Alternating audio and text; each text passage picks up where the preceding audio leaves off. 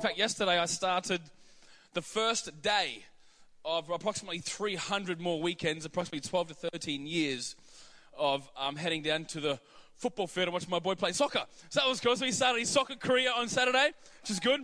Plays for the Westminster Jets. Westminster. And uh, hey, be quiet down here, Blackstone. Don't even get me started.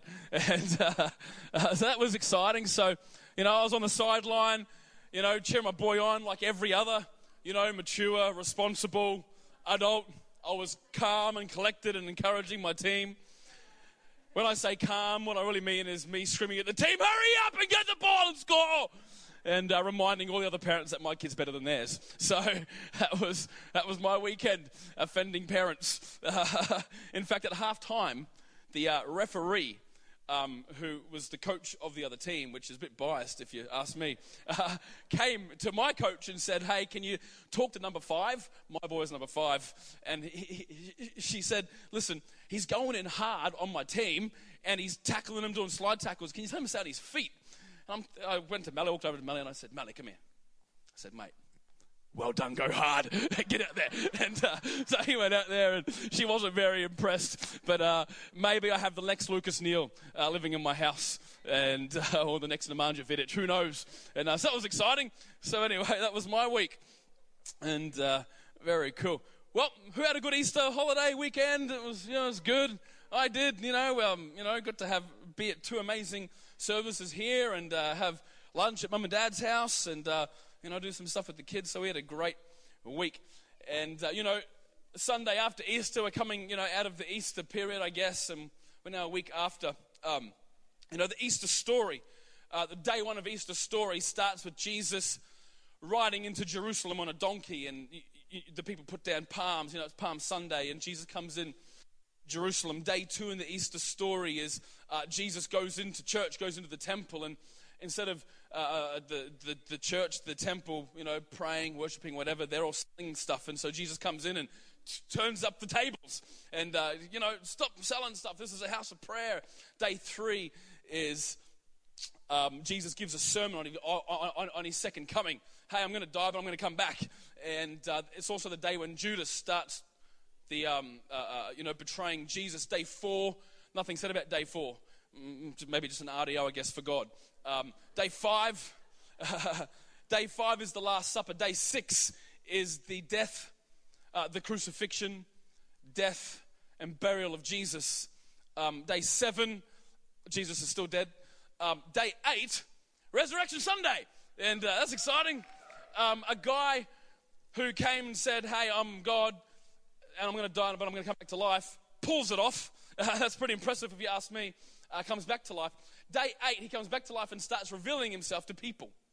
And then basically from day eight to day 49, approximately 500 plus people meet Jesus face to face and have an encounter with this resurrected Jesus. So for 40 days, Jesus reveals himself to people. So this morning, I thought, being day number whatever it is, I guess eight or seven, uh, that we would talk about one of the times where Jesus reveals himself uh, to a group of people. Uh, if we were back in Bible days, this would be the time right now where Jesus would be appearing to us and saying, Hey, did you like that trick? You know, hey, I'm back. I said I'm going to be dead and then come back to life, and now I am. Look at that. Ta-da, I am God. Who knew? You know, and so I thought, let's go through a story this morning and uh, unpack it. Amen. Now, the big, the big screen uh, isn't on this morning. The little one is. Uh, no, it's not. It's turned off. Okay. So, um, oh, there it is. It's on. There we go. and uh, we're going to be reading from uh, John 21. So, if you got uh, a Bible um, on your phone or iPad, or if you bought the printed version, which is, yeah, what does that look like again? Um, no, no, no. if you got the printed version, John 21, verses 1 to 14. If you can read it on the screen, uh, great. Otherwise, just keep up with the story with me and you'll understand. Um, it says this Later, so John 21, 1 to 14. Later, Jesus appeared again to the disciples beside the Sea of Galilee. This is how it happened. Turn to your neighbor and say, This is how it happened. Several of the disciples were there Simon Peter, Thomas, and Nathaniel, two sons uh, of Zebedee and two other disciples. Simon Peter said, I'm going fishing. We'll come too, they all said. So they went out into the boat, but they caught nothing all night, which is why I don't like fishing. At dawn, Jesus was standing on the beach, but the disciples couldn't see who he was. He called out, Fellows, have you caught any fish? No, they replied. Then he said, Throw out your net on the right hand side of the boat, and you'll get some. So they did. And they couldn't haul in the net because there were so many fish in it. Then the disciple Jesus loved said, Wait, Peter, it's the Lord. When Simon Peter heard that it was the Lord, he put on his tunic, for he had stripped for work, which is another reason why I don't go fishing. Because sometimes fishing gets awkward when you're naked. Who here likes fishing? Hand up if you love fishing. Keep your hand up if you fish naked. No? Okay. okay. it's dangerous. He jumped into the water and headed to shore. The others stayed with the boat and pulled in the loaded net to shore, for they were only about 100 yards from shore. When they got there, they found breakfast waiting for them fish cooking over a charcoal fire and some bread. Bring some of the fish you've caught, Jesus said. So Simon Peter went abroad, dragged the net from shore. There were 150, uh, 153 large fish, and yet the net hadn't torn. Now come and have some breakfast, Jesus said. None of the disciples dared to ask him, Who are you? Because they knew that it was the Lord. Then Jesus served them the bread and the fish. This was the third time Jesus had appeared to his disciples since he had been raised from the dead. This morning, I want to speak to the thought it's time for breakfast. It's time for breakfast. Turn your neighbor and say, It's time for breakfast. Turn the other person and say, Are you ready for breakfast? it's time for breakfast. In this story, there is uh, so much happening. So much happening in this story, and we don't have, I guess, uh, uh, uh, lots of time to unpack everything that's happening. But this morning, I want to unpack just a few things that maybe I can bring to your attention um, that we can apply to our lives, but also at the end of, uh, at the, in, in 34 minutes and four seconds, we can go, wow, Jesus is nicer than what I thought. That's the end where I want to leave you this morning. That we would all go, wow, Jesus is actually nicer than what I had thought. Um, there's four things that I want to bring out and just keep us on track this morning with, and you'll see them here. The first thing that I want to talk about is I want to talk about qualifying disqualified people. I want to talk about qualifying disqualified people. The second thing that I want to talk about is I want to talk about the born Identity. Not the movie, although that would be a great, who, I can preach on the movie if you want. Uh, but I want to talk about the born Identity. What is, what is the born Identity? What does that mean? I, I want to talk about uh, the beginning is the end. The beginning is the end. And then I want to finish on uh, Jesus cooks breakfast and just unpack that. Jesus cooks breakfast. So we have a story here. Uh, some of Jesus' disciples are out fishing. Jesus comes back and uh, calls them out and cooks them breakfast. I guess what I want to do this morning first is just lay a little bit of foundation in terms of culture and in terms of fishing. Okay? I want to talk about culture and I want to talk about fishing. The first thing that we need to understand about this story is this every Hebrew boy was trained to be a rabbi. Every Hebrew boy every Hebrew boy wanted to be a rabbi. That was what they wanted to do. Um, when I was little, I wanted to be a fireman and a soccer player. Right? That's what I wanted to do. Little kids, I want to be policemen. My son Malachi, he's just started prep, and we got a photo on the fridge of him holding a sign. What do you want to do when you grow up? He wants to be a race car driver. That's what he wants to do. Uh, in Mackay, we would always go to the speedway. He loves the speedway. He loves race cars, and so he wants to be a race car driver. If you were in grade one at, or in prep uh, as a Jewish boy, it would be rabbi. I want to be a rabbi. Now, this is the thing to be a rabbi, you had to be the best of the best of your class. It was like 1%, not even that, that would actually become rabbis. So the majority of Jewish boys would have been told by a rabbi, a pastor, at one stage in their life, you're not good enough. You're disqualified. You're unqualified you're not good enough. This is how they would choose. By six, the child had to know the entirety of Leviticus. they had to recite Leviticus by six. I'm trying to get my son to just say and, the, and please, right? they had to memorize Leviticus. By 12, the child had to, had to uh, uh, uh, uh, recite the Torah Genesis, Exodus, Numbers, Leviticus, Deuteronomy. Five books I had to recite. Um, by six, if you could uh, do Leviticus, you would go into primary school, which was called Bet HaSephar. Bet HaSephar, that was like rabbi primary school. You would attend that, and that's where you would learn the Torah. If you could uh, recite the Torah, uh, the, the, the Torah, you would then go into what would be high school. From 13 to 30, you would go to Bet HaMidrash. From 13 to 30. I find it interesting, Jesus, there's no record from 13 to 30. Some people think that he was out doing his daddy's job. Ah, maybe he was at Bet HaMidrash. Because when he comes out back on the scene at 30, people are starting to call him rabbi. Yeah? Um, so, to pass your Torah exam at 12, so at 12 to pass your Torah exam, it wasn't so much um, how much you could memorize and recite. It was more about the quest- what questions could you ask. Because in Jewish culture, the highest form of worship, the thing that they said, hey, if, if you can keep doing this, this is the best thing to worship God. For us, we think that worship is coming in. Hey, we're going to worship God this morning. So we turn these lights down, we turn these lights up, we get the smoke into the Holy Spirit can move, and then we start singing songs, yeah? When we, and we say that's worship. In Jewish culture, the highest form of worship was to simply talk about God. And so by 12, to pass your Torah exam, it wasn't so much about repeating the Torah, it was more as a 12 year old, can you keep the conversation about God going?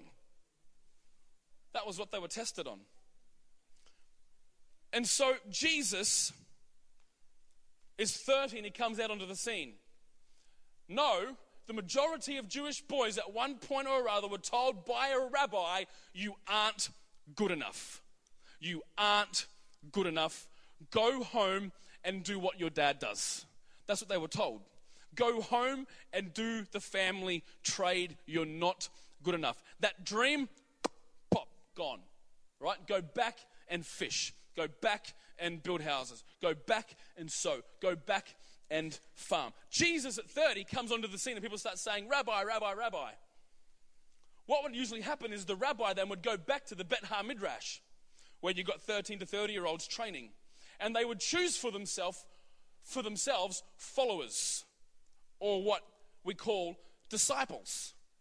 The rabbi would go back to the Bet HaMidrash and find disciples, people that would follow in their way, people that would follow in their understanding of asking the right questions. People would follow their interpretation of the Torah. Jesus was supposed to go back to high school to choose for himself some disciples, but he didn't. Jesus instead goes to the beach. And Jesus goes to the beach and he finds some young men who, at one point in their life, were told by a rabbi, You aren't good enough. And Jesus qualifies unqualified people. Jesus comes onto the scene and he says, Hey, you were told at one point you're not good enough. Follow me. Be my disciple. Can you imagine for a moment these boys, their dreams had been devastated. But then a rabbi comes onto the scene and says, Follow me. Can you see in the context of this story how important, how amazing it was that Jesus came in and he qualifies unqualified people. Three years later, Jesus dies. Their rabbi dies. The man who had qualified them, everyone else said, No, you're not good enough. Jesus says, You are good enough. So Jesus has this special place in their heart, I guess. Their rabbi dies. Along the way, they realize I wasn't just following a rabbi, I was following the Son of God. They realize the deity of Christ. Jesus dies. This rocks their world. You know, this rocks their world. And they go back to the very place that Jesus had called them out from. They go back to that very thing that made them disqualified in the first place. They go back to that very thing that Jesus had called them out from. You could imagine for a moment they're fishing, and all they're thinking is with each cast of the line, were we wrong? Was he not the Son of God? Did we miss the boat? Did we miss who this man was? So they go back fishing. They go back to what was familiar. They go back to what was comfortable. They go back to what they knew. They didn't continue in what the calling that Jesus had for them to not be fishers of fish, but be fishers of men. They didn't continue in their ministry. They went back to what they knew, to what was comfortable to them. The question for us this morning is this What is it in your life that you keep going back to that Jesus called you out from? What is it in my life I keep going back to that Jesus called me out from? What was it that disqualified me? What was it that took me out? Jesus came and qualified me. what is it, though, that maybe I keep going back to that I know I should be called out from, that I am called out from? Um, what's interesting is when Jesus says, Hey, fellows, have you caught any fish? When he says, in, if it was written in Aussie, it would just be, Oi, right? when Jesus says, Hey, that word there is called paidion. Paidion. It means this. It doesn't mean oi, it doesn't mean fellows, it means this. Little boys. That's what it means. So when Jesus called out, he said, Oi, little boys. Figuratively, it means immature. So what Jesus really, when he called out to the disciples, what he was saying was this. Hey, what are you doing here when you know, when you know you're called for something greater? Why are you living this immature life? Why are you living a life you know you should be doing this, but you're doing this? Boys, it's immature. Or little boys. That's what Jesus was saying. Why are you going back to the thing I called you out from? It's a bit immature, right? Get some wisdom in your life. By the way, have you caught any fish, right? That's what he says. Let me tell you, the resurrection of Jesus is about us. It's about those who are disqualified because of sin, requalified because of Jesus. That's what the resurrection is about. It's not about some guy dying for our bad things. It's about Jesus qualifying unqualified people. Isn't that good news this morning? Which leads to our identity in Christ. Which leads to our identity in Christ. What I find interesting in this story, out of the seven disciples that are on the boat, only three are named Peter, Nathaniel, and Thomas. Then it's just two sons of Zebedee and two other guys. One of those two other guys was John, like most famous, but he's not named. Why are only three named, but not the other four? Um, in, with ancient writing, like we have all this technology, we can just write stuff down, stuff that is just pointless. We can waste paper. Uh, back then, you couldn't do that. In fact, paper, papyrus, or anything to write on, it was a premium. You had to have lots of money to actually afford to write on scrolls, to write on things. So whenever an ancient writer wrote, they wrote with purpose, right? There was a reason why they're writing these words. So I guess what's what is the reason why the writer named three but not four? The question I think this morning is what is the same? What, are, what relates these three that doesn't relate these four? And my thought is this this morning. The three, Peter, Nathaniel, and uh, uh, Thomas, they're known for their mistakes. It's what they're known for. Peter, what did he do? He denied Jesus three times. He's known for that. Who denied Jesus? Peter. He's known for that. Nathaniel, what did Nathaniel do? Nathaniel disqualified Christ straight up. Have you ever heard the saying, nothing good could come out of Nazareth? Ever heard that? Nathaniel made that up. He's the author of that saying. hey, Nathaniel, there's this rabbi. We think he's God. He comes from Nazareth nothing good can come out of Nazareth, right? And he did that. Uh, Thomas, his nickname is Doubting, Doubting Thomas. You know, these three guys were known for their mistakes. They were known for their mistakes. I think the writer is trying to point out this Jesus comes back to restore people who makes mistakes.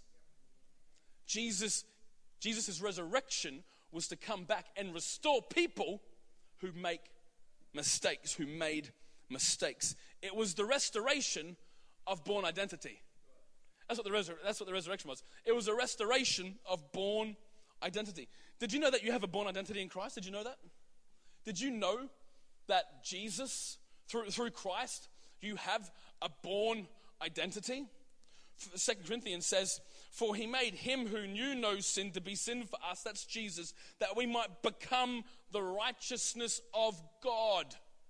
Meaning this, that your life, we live it in a way that shows God. That's who we are. We are reflections of God's goodness, of God's wisdom, of the right way that God wants humanity to live. First Peter says this You have been born again.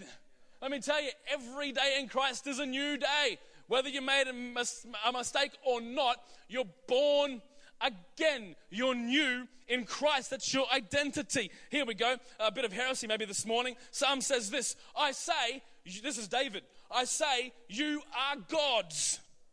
With an S in a little g. You are gods. You are all children of the Most High. I'll explain that just in a moment. Just hold your stones. First John says this Whoever confesses that Jesus is the Son of God, God abides in him and he in God. Through Christ, we're now born of God. There is an incarnation of man into God. Let me explain. We say that Jesus, uh, uh, uh Jesus was God incarnate, meaning this that Jesus was God and then he took on a second nature for himself, which was humanity. So Jesus was God, he came to earth, but he took on a second nature, that being man. Jesus is 100% God and 100% man. So now that Christ lives in us, man is able to take on an additional nature other than our humanity. Because now we can take on the nature of God because we're clothed in his righteousness. You know, Jesus said that, you know, we're born again. If God, God abides in us and we in him, David says, hey, you're children of God. That makes you some form of relation to deity, right? God lives in you, which means this we're born again, we're made the righteousness, we're heirs to his kingdom, we're God like in all we do. Because God lives in us, because we are a reflection of God, therefore, what we do is what hopefully God would do. Oh, that's heavy, isn't it? Essentially, this man becomes the incarnation of God. Because we are in God and God in us, we are his representation in the flesh. Which means this Ephesians said, For, we are God's masterpiece. He's created us anew in Christ Jesus so that we can do good things. If you don't know what your born identity is this morning, it's this to have the Spirit of Jesus living in you so that you can represent God to do good things. That's what the resurrection's about. It's not just about, oh, God's taken all the bad things away. It's not about that. It's about that now Jesus lives in you, so go do good things. Represent God. Represent who He is. That's your born identity. Zeke, that's your born identity. Let me tell you this it sheds a new light then when you go to work, doesn't it? Maybe when you go to study, go to university, maybe you're at home, you know, house mom with you, with your family, you know, with your kids. You have the born identity to do good works. You might rock up in the office tomorrow. You're not there just to do a job, just to do your daddy's job, but Jesus has qualified you to do good things. When you and you're in your office tomorrow, look for opportunity to be a minister minister of God to people who don't know God and do good things. Come on, we're qualified. Once we weren't, once we were lost, but now we're found. Once we were disqualified, but now we're qualified. Woo! To do good things. Amen. Um, the beginning and the end. You know, the Gospels begin and end the exact same way. The Gospels begin and end the exact same way. It's important to know this. Um, if you look back at the story, we talked about it before. Jesus goes to the beach, and the Gospels start with him qualifying disqualified people. The Gospels end in John with Jesus re-qualifying people who disqualified themselves. The Gospels end, uh, sorry, the Gospels begin and end the exact same way. It starts with qualifying people and it ends with requalifying people. I love that Jesus isn't linear. I love that it's almost symmetry, symmetrical. You know, the whole Bible's like that. Um, the Bible begins with a new creation, it ends with a new creation. The Bible begins with the fall of man at a tree. The Bible ends with the ultimate togetherness of mankind around a tree, right? Everything's the Bible starts with uh, the Gospels start with uh, broken dreams being restored. Okay, remember the dreams of the boys was to be a rabbi, yeah? The Gospels start with broken dreams being restored and ends with broken dreams being restored. It's good news this morning, isn't it? the resurrection is so much more than what we think. You know, it's a resurrection, it's, it's a symbol of hope. It's an analogy of restored purpose. It's the story of you and I being called for something greater. Um, Peter, probably more than most, personally rejects Jesus. Personally. You and I, yes, we've done it personally because we're in relationship with him, but Jesus, flat out, face to face, he knew Jesus physically, 100% man, flat out rejects Jesus not once, not twice, but three times in a court of law. Peter flat out rejects Jesus. Jesus then comes back. I like what Jesus doesn't say. I love that Jesus doesn't say, Peter, you know what? I'm linear, and you stuffed it there, you're done. You made a mistake, it's done for you, right? I love that Jesus isn't, isn't that, yeah? Peter denies Jesus. Sorry, Peter has a broken dream. Jesus says, How am I to qualify you? Jesus, uh, Peter's qualified, has his calling. Then he makes a mistake. I love that Jesus comes back and he says, Peter, get out of the boat. Come on. You know what Jesus says to him actually?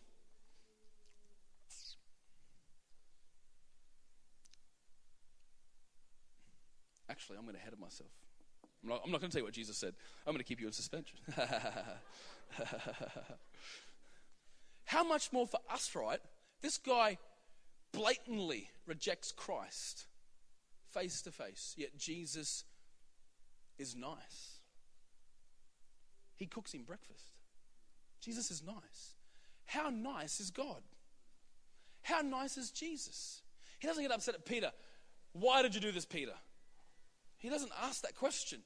You know, he's just nice. Jesus is nice. And Jesus cooks breakfast. Jesus cooks breakfast. Here's a fun fact. Who knows the last time that Peter was standing over a fire? Anyone? Yell it out, yell it out. When he denied him, exactly. The last time Peter was standing over a fire was when he denied Jesus three times in a court of law. Peter is now standing over a fire in front of Jesus. Do you not think that Peter was thinking, Denzel Washington did it again, deja vu, right? right? Do you not think that Peter was thinking, hang on, the last time I was in this position, I blatantly denied this guy?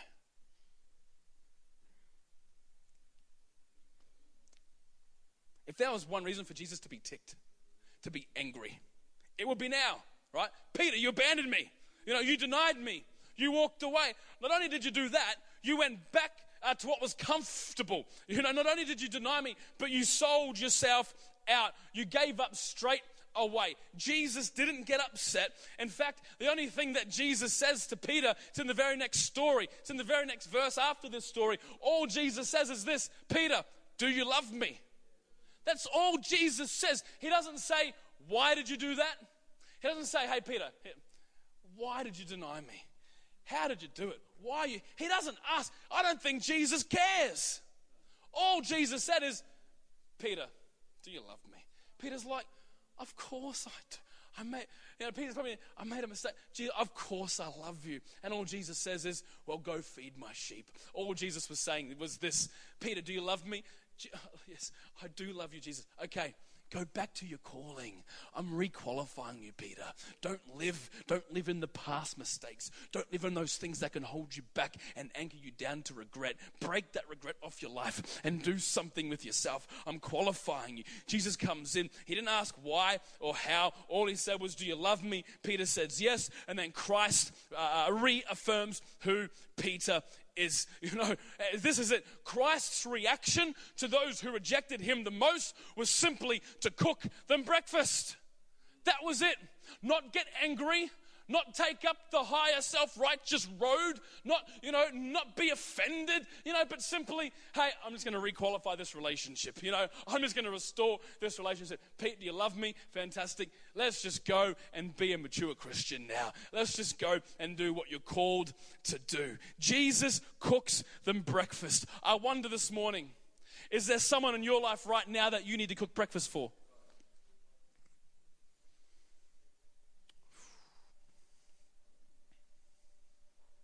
Is there somebody in your life right now that you need to cook a proverbial breakfast for? Hmm. Maybe a phone call just to say, hey, it's all good. It's all good. Whatever is between you and I, it's done. It's all good. Maybe a letter. Who do you need to cook breakfast for? Who in your life where there's maybe a broken down relationship do you need to restore? And not get upset, not ask why, why are you this way? Why have you done this to me? But just simply say, Hey, I love you. Let's have breakfast. Let's, let's just finish this now. Whatever it is that's keeping you and I apart in disharmony, let's fix it so that there's harmony. That's what the resurrection is about. The resurrection of Jesus is not about fixing bad things. The resurrection is about restoring relationships. The resurrection is about reminding people what their born identity is. The resurrection is about qualifying disqualified people. The resurrection is about cooking breakfast. That's what the resurrection is about this morning.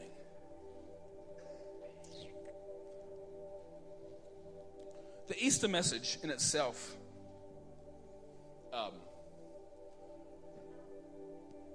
it's not an evacuation theology, meaning this I don't give my life to Jesus so that one day I get out of hell, right?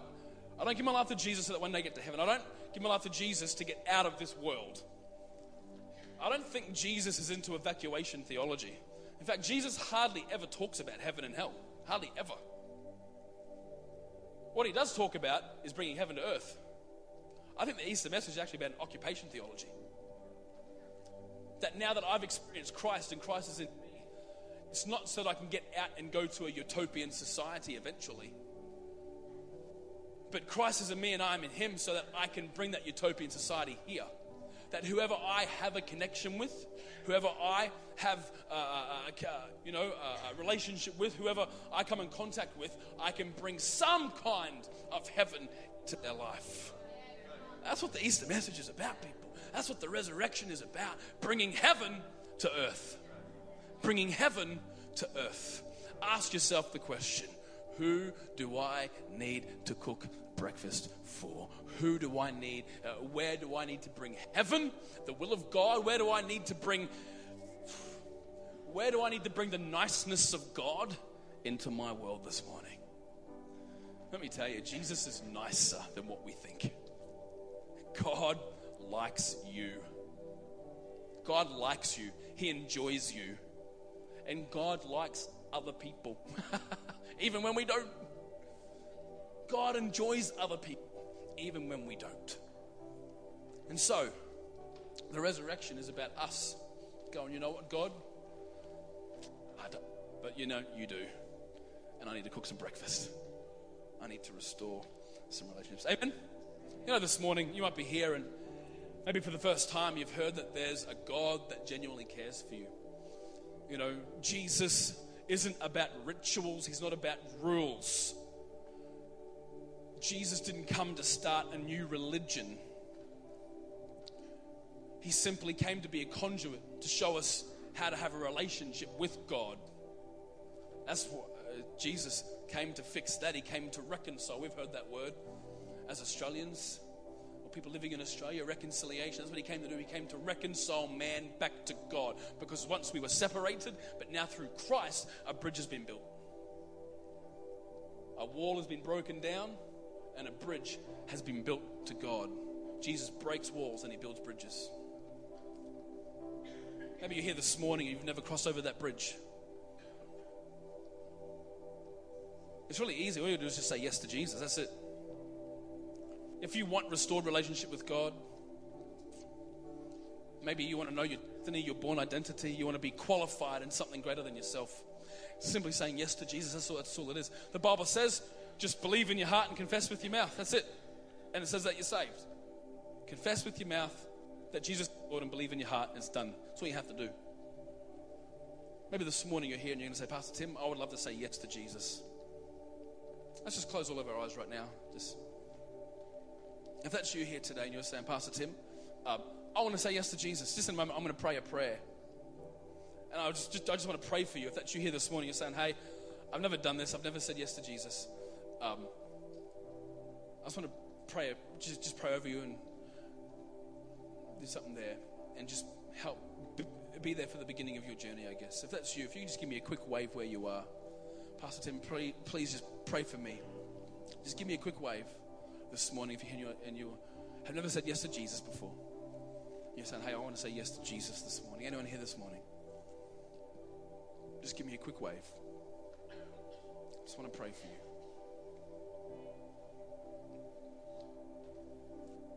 Awesome. Thank you, sir.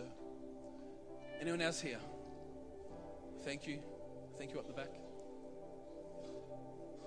Anyone else saying, Pastor Tim, please pray for me this morning. I want to say yes to Jesus. I want to say yes to restored relationship. I want to say yes to a born identity. I want to say yes to qualifying me even though I feel unqualified. Anyone here? Yes to Jesus this morning. Awesome. Thank you up the back. Awesome.